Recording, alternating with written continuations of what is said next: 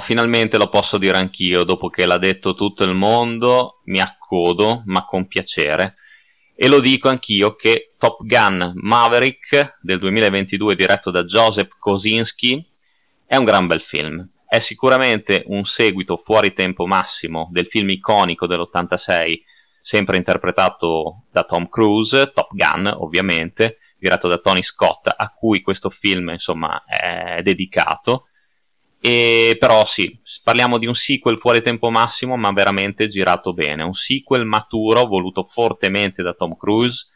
eh, che ha ripreso il personaggio di Pete Maverick Mitchell, più maturo, più esperto, più saggio, eh, con qualche punta insomma di, di, follia e di trasgressione alle regole come nel, nel capostipite, però sicuramente qua è molto più interessante, molto più approfondito. Un eh, capitano Maverick eh, un capitano di vascello tormentato dai ricordi, tormentato ancora dalla morte di Goose, che dovrà insegnare, eh, istruire un manipolo di, pi- di, piloti migliori del mondo, eh, tra cui appunto il figlio di Goose, a compiere una pericolosissima missione in uno stato canaglia cosiddetto tale nel film che molti hanno pensato sia la Russia. Fondamentalmente sì, ci sono molti indizi che fanno pensare eh, che sia la Russia lo stato canaglia di cui si parla nel film, però chiaramente per ovvie ragioni, e visto il periodo che stiamo attraversando, forse non era proprio il caso di, di menzionare apertamente il nome del, del paese nemico. Comunque, Maverick eh, dovrà appunto istruire questi piloti, istruirli non soltanto per una missione apparentemente suicida, ma anche per tornare. E i piloti sono personaggi, diciamo, in un certo senso stereotipati, un po' superficiali, descritti superficialmente, ad eccezione del figlio di Goose con cui Maverick ha un, un trascorso non, non, troppo bello, eh, però non vi voglio spoilerare niente perché il film è comunque ancora in sala, quindi in tanti lo andranno ancora a vedere. Tra l'altro film che sta incassando benissimo e di questo sono contento, così come sono stato contento del fatto di vedere molta gente in sala a vedere questo film, sicuramente tanti nostalgici come il sottoscritto, non lo nego perché anche io non ho mai negato che Top Gun, anche il primo film, rimane comunque per quanto reazionario, per quanto propagandistico, un film iconico che ha settato veramente dei canoni nel cinema di quei tempi che poi alcuni di essi si sono eh, diciamo tramandati anche nelle nuove generazioni ripeto, sala piena, eh, spettatori tutti contenti e c'erano anche molti, molti ragazzi giovani, quindi questo non può sicuramente che farmi piacere. Perché il film, comunque, ripeto, è maturo, ma ha quel fanservice che accontenta anche eh, chi ha amato Top Gun. Eh, come per esempio ritorna la scena iniziale, è identica a quella del primo film, ritornano le musiche di eh, Harold Faltermeyer e Hans Zimmer, più c'è anche una canzone veramente bella di Lady Gaga alla fine, su questo non dico niente, i titoli di coda sono uguali a quelli di Top Gun, viene introdotto questo personaggio interpretato da Jennifer Connelly che secondo me è abbastanza inutile, ehm, è un po' la parentesi romantica di Maverick in questo film, Kelly McGillis non è stata, non è stata chiamata un po' per la differenza d'età che c'era con Tom Cruise, che lei è un po' più vecchia, e quindi insomma non era diciamo più una storia d'amore magari credibile un po' perché lei si è ritirata dalle scene da, da diverso tempo. Però qui Tom Cruise ecco mh, mm, interpreta Maverick eh, 2.0 chiamiamolo così in una maniera molto molto uh, valida assolutamente. Ci, ci si affeziona approfondisce il personaggio che aveva già interpretato più di 30 anni fa e lo fa crescere e lo rende estremamente credibile le scene d'azione non, non, ve lo sto neanche a dire, le scene di evoluzione degli aerei sono fantastiche, ma questo ve l'hanno già detto anche tantissimi altri recensori. Sono delle scene in cui la CGI c'entra poco, i, gli attori sono stati al fianco di reali piloti e le scene, naturalmente il montaggio fa sì che comunque sembra che ci siano gli attori stessi a pilotare gli aerei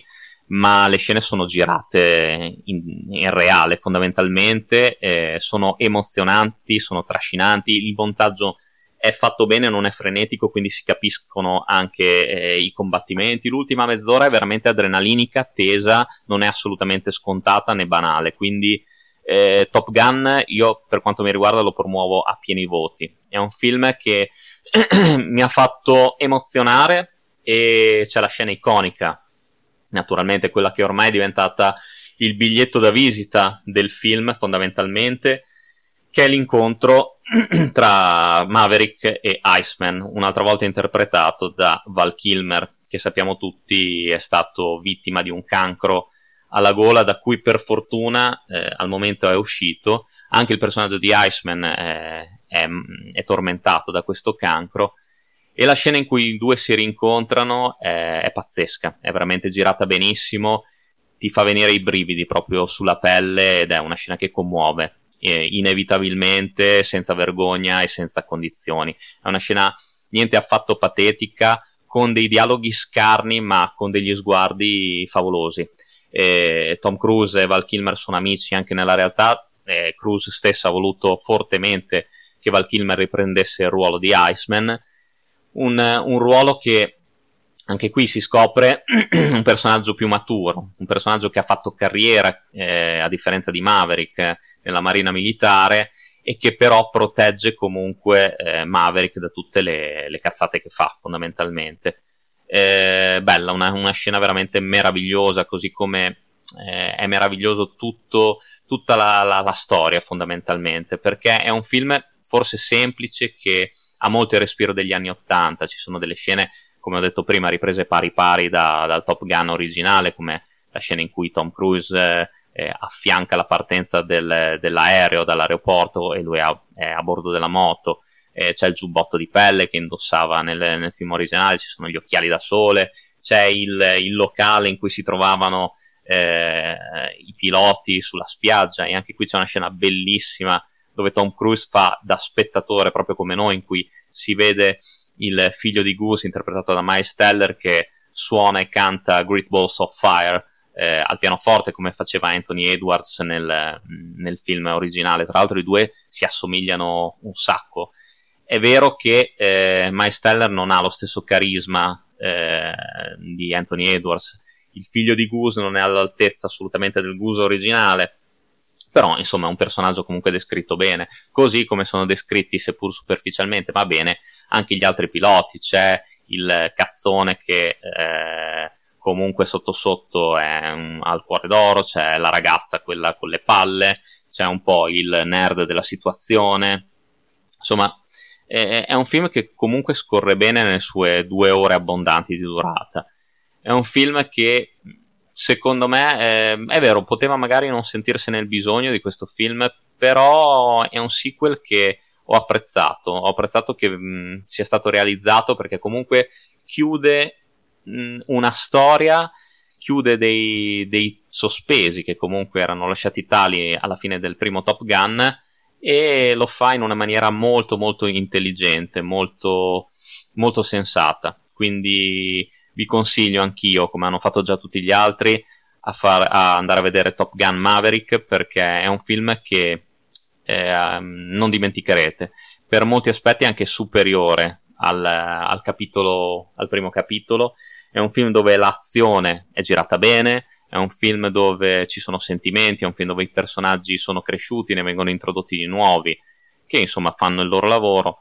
Quindi le musiche sono spettacolari come sempre, è un film che piacerà sicuramente alle nuove generazioni e ai nostalgici anni 80 come il sottoscritto sia che abbiate amato Top Gun, sia che non l'abbiate amato, ma questo Maverick secondo me vi resterà nel cuore, se non altro per la già citata scena dell'incontro tra Maverick e Iceman che